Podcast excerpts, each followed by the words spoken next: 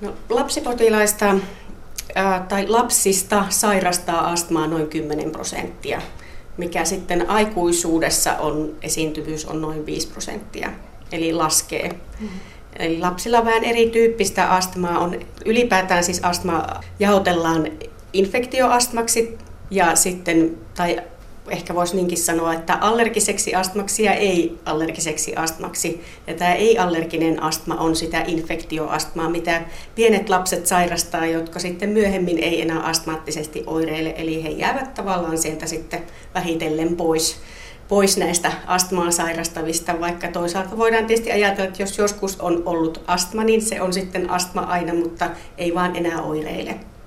No, astma-esiintyvyys ylipäätään on viimeisten vuosikymmenten kuluessa lisääntynyt sekä lapsilla että aikuisilla. Ja käytännössä siis kehittyneissä maissa sen on nähty aikaisemmin ja kehittyvissä maissa tullaan nyt sopivastikin perässä, että kun sielläkin tavallaan teollistumista tapahtuu, niin sitä kautta se astma lisääntyy ja oletettavasti sillä on myös merkitystä tämän astma-ilmaantuvuuden suhteen. Niin, mitä ajattelet, mikä tähän on syynä? No varmasti meillä on ilmastossa jotakin muutoksia tapahtunut. Toki sillä on merkitystä ja sitten kuinka paljon kaikenlaiset ilmansaasteet asiaan vaikuttaa. Ja sitten tämä teollistuminen ylipäätään.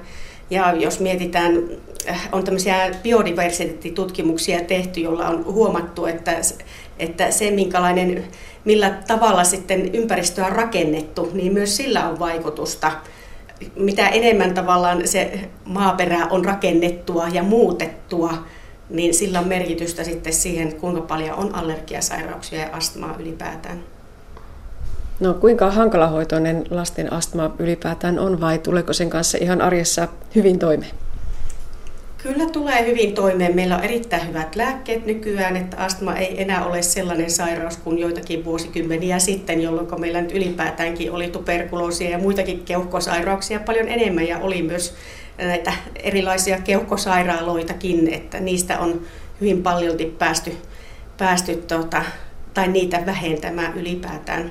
Toki onhan astmaa edelleen ja hankalahoitoista astmaa edelleenkin aikuisillakin, mutta lapsilla niin tämä hankalahoitoisuus niin kyllä selvästi on niin kuin vähentynyt. No entä niistä astman syntymekanismeista vielä, jos puhutaan tarkemmin, niin olet itse tutkinut myös tätä astmaa ja, ja niitä ihan alkuvaiheita. Omassa väitöksessäsi puhutaan tällaista vinkuvista vauvoista. Avataanko hieman tätä käsitettä? Joo, eli jos me mietitään ylipäätänsä lapsi, lapsia ja tämmöisiä imeväisikäisiä, niin noin kolmannes näistä lapsista, kun heille tulee joku hengitystieinfektio, niin heidän hengityksensä vinkuu. Ja se, se on siis varsin tavallista.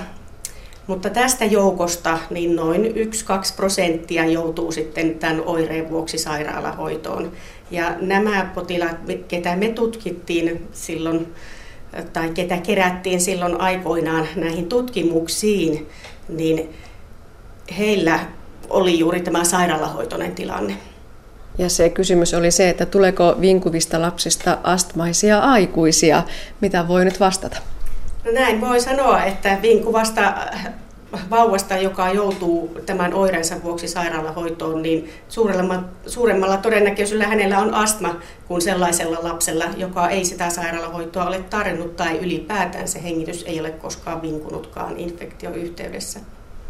Onko tässä se sairaalahoitoon joutuminen juuri merkki siitä, että se on ollut niin vaikeaa se tilanne ja, ja se hengityksen vinkuminen ja se sitten korreloi myös sitä astmariskiä?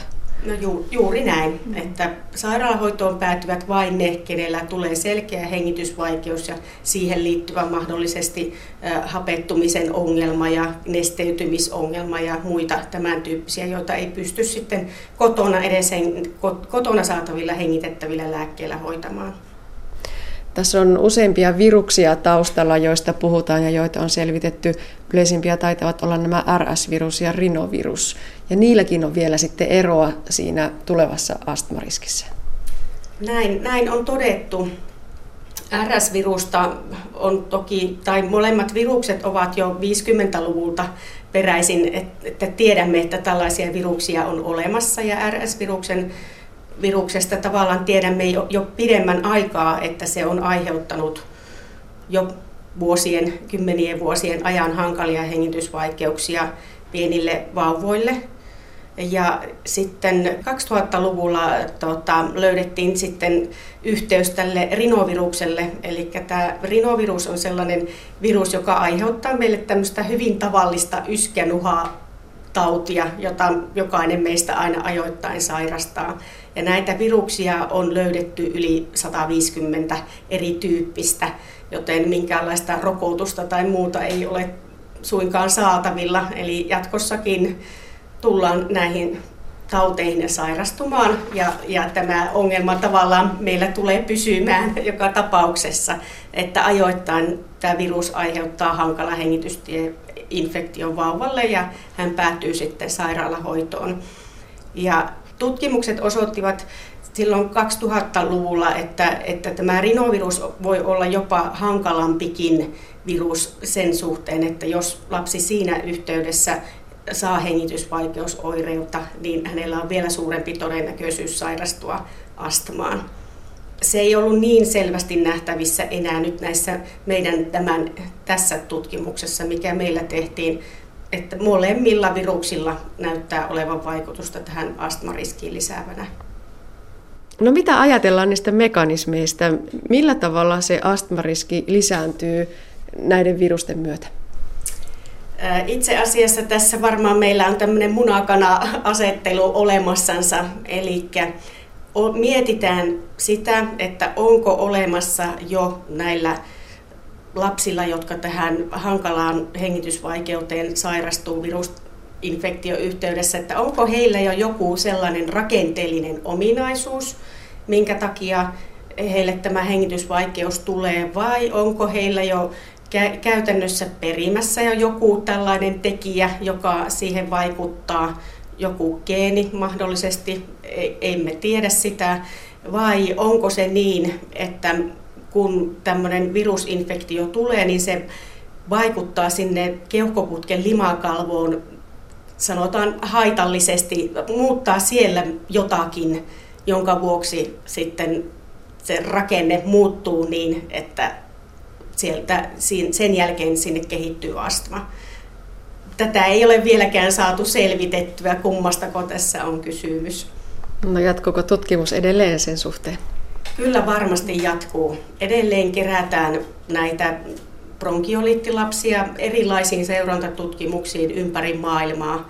Ja varmasti tätä yritetään saada selville kaiken aikaa. Toki tietysti ongelma on se, että mehän emme pysty kaiken tyyppisiä tutkimuksia lapsille tekemään, esimerkiksi tähystystutkimuksia keuhkoputkiin ja ottamaan sieltä näytteitä, koska se olisi hyvin epäeettistä tehdä niitä vain tutkimuksen nimessä, joten paljon varmaan kuluu vielä aikaa ennen kuin nämä asiat saadaan kaikki ratkaistuksi ja liekö koskaan, mutta yritystä on.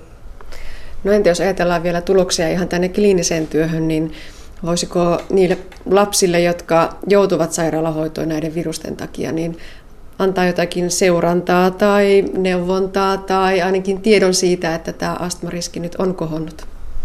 Varmasti voi ja on varmasti aiheellistakin tavallaan, että, että näitä vanhempia ohjataan mikäli he ovat joutuneet lapsensa kanssa sairaalahoitoon, niin jos ilmenee esimerkiksi tämmöistä astmatyyppistä oireilua, pitkittynyttä yskää tai kenties äh, ei lapsi jaksakaan leikkiä ja puuhata niin kuin muut lapset, niin herkemmin voisi lähteä selvittelemään sitä asiaa, että onko taustalla astma, koska pieni, pieni lapsi ei itse pysty kertomaan, että hänen on hankala hengittää tai, tai että henkeä ahdistaa tai jotain muuta. Hän hetäytyy syrjään ja tekee niitä asioita, joita pystyy tekemään ilman, että tulee mitään huonoa oloa tai, et, et sen takia se on olennaista, että me aikuiset pystytään siihen asiaan kiinnittämään huomiota ja hakeutumaan tarvittaessa tutkimuksiin.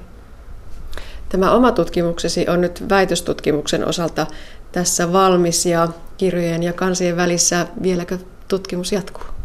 Kyllä joo. Itse asiassa näidenkin bronkiolittipotilaiden osalta, jotka tässä nyt on ollut mukana. Näissä, tässä minun kirjekyselytutkimuksessa, niin heille on jo tehty kliininen tutkimusvaihe ja, ja to, lisää informaatiota näistä potilaista on toki tulossa ja ja toivottavasti vielä löytyy muitakin innokkaita tutkijoita, jotka sitten vielä, vielä myöhemminkin seuraavat sitten heidän, heidän tulevaisuuttaan ja, ja keuhkotilannetta, että onko se astmaa ja, ja kuinka kauan sitä on ja, ja tuleeko kenties jotakin muuta keuhko-ongelmia heille myöhemmin aikuisuudessa.